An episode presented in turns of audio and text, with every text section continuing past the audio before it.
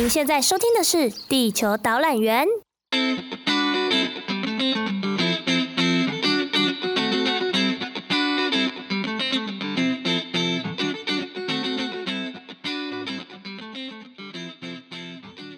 guys，欢迎回到地球导览员。没错，又是艾莉我，因为我们只有一个主持人。现在台湾的天气非常好睡，我现在每天早上上班的时候，看到我们家养的那只兔子舒服的躺在它笼子里面，边伸懒腰还边吃草的样子，我就觉得很羡慕。然后我心里面就想说，哎，你都不知道你多幸福吗？你要是生在澳洲，早就被抓去处决了。我们有澳洲的听众朋友，应该会非常感同身受。到底为何澳洲人会这么的讨厌兔子，甚至是他们一提到兔子就会变脸呢？这一切就要从那场起源于十九世纪、持续了将近百年的人兔大战开始讲起喽。在澳洲这么大片的土地上面，其实原本并没有兔子。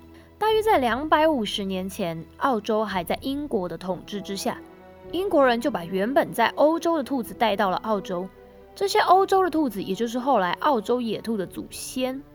这些兔子啊，原本英国人是用来当食物的。你没听错，在某些国家，兔子是可以吃的，或者呢是用来满足打猎的娱乐需求。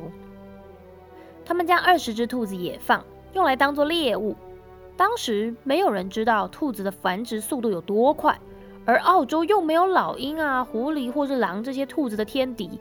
来到这边的欧洲兔子啊，发现简直就是来到了天堂，气候宜人，四周又没有敌人，于是，一场可怕的报复行动开始了。向人类复仇的第一步就是需要大量的军队，于是兔子就开始不停的繁殖，向北部跟西部扩张，速度之快，差不多是每年就有一个台湾被兔子占领。不久，兔子的势力范围就遍布了整个澳洲大陆。到了一九二六年，全澳洲的兔子数量增长到了创世界纪录的一百亿只，差不多是每一个足球场上面都可以看见十只兔子。现在一百亿只兔子大军已经准备好了，就等他的首领一句话，他们就要让人类灭绝。计划是这样的：小不敌大，我们就不跟人类比武力，但是我们可以让人类慢慢饿死。每十只兔子就能够吃掉相当于一只羊所吃的牧草，吃光整个澳洲大陆的草，人类赖以为生的牛和羊就会饿死。没有牛羊可以吃，也没有羊毛可以御寒，人类也会冷死。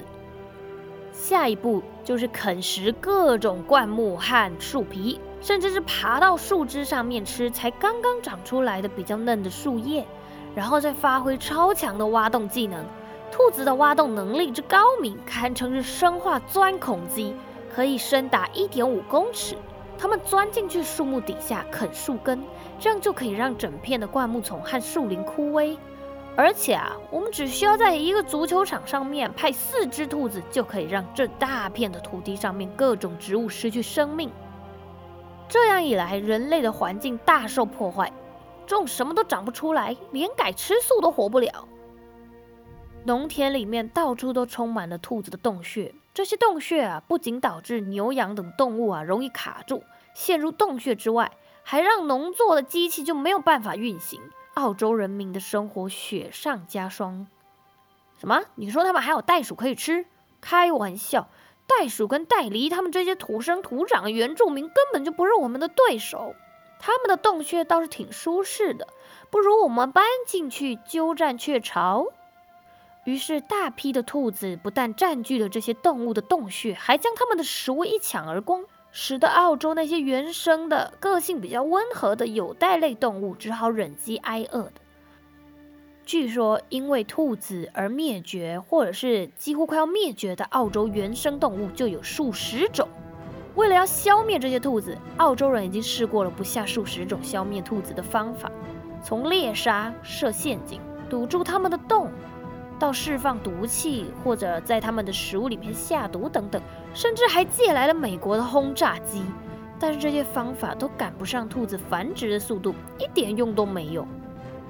澳洲人决定使出最终大绝，引进了兔子的天敌——狐狸。澳洲原本也没有狐狸，为了对付兔子，澳洲人不得不从国外引进狐狸。希望狐狸可以在澳洲大开杀戒，有效的消灭兔子。一开始，狐狸看到这岛屿上面充满了食物，太开心了，根本就是天堂啊！于是狐狸呢，就像在吃面前的 buffet 一样，在澳洲大快朵颐，兔子的数量又减少了一些。但是澳洲人很快就发现，比起行动敏捷又会躲藏的兔子，狐狸好像更喜欢吃行动相对较为迟缓的本地产有袋类动物，像是鼠袋鼠之类的。鼠袋鼠就是北方草原袋鼠，头部长得跟老鼠一样，身体呢则是非常非常小型的袋鼠。为了不让这些珍贵的物种灭绝，澳洲人又不得不回过头来去对付狐狸。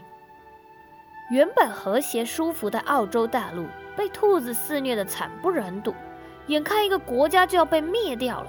终于在一九五零年代，生物学家从美洲引进了一种病毒——黏液瘤病毒。这种病毒的宿主是美洲兔，就是它可以在美洲兔的体内产生一种不会致命的黏液瘤。但这种疾病对于欧洲的兔子跟它们在澳洲的后代来说却是致命的。另外呢，由于这种病毒具有选择性，对于人跟家畜还有澳洲其他的野生动物完全是无害的，就是它了。这根本就是消灭兔子最棒武器啊！澳洲政府最终决定采用生化武器来消灭兔灾。一九五零年春天，澳洲的科学家将这种病毒释放到蚊子身上，然后再经由蚊子传染给兔子。黏液瘤病毒一进来，很快就在整个兔群中传播开来，兔子的死亡率达到了九十九点九趴。才过了两年，整个澳洲有八十到九十五趴的兔子被消灭，困扰了澳洲人近百年的兔灾终于被病毒给控制住了。之后啊，在澳洲兔子的故乡欧洲，法国跟英国也分别引入了病毒来对付日益猖獗的兔害，效果都是非常好。澳洲这一场持续了一百多年的人兔之战，被公认为人类史上最严重的生物入侵事件。直到现在，澳洲很多地方都是禁止私下养兔子当宠物的哦。如果没有许可，是会面临巨额罚金的。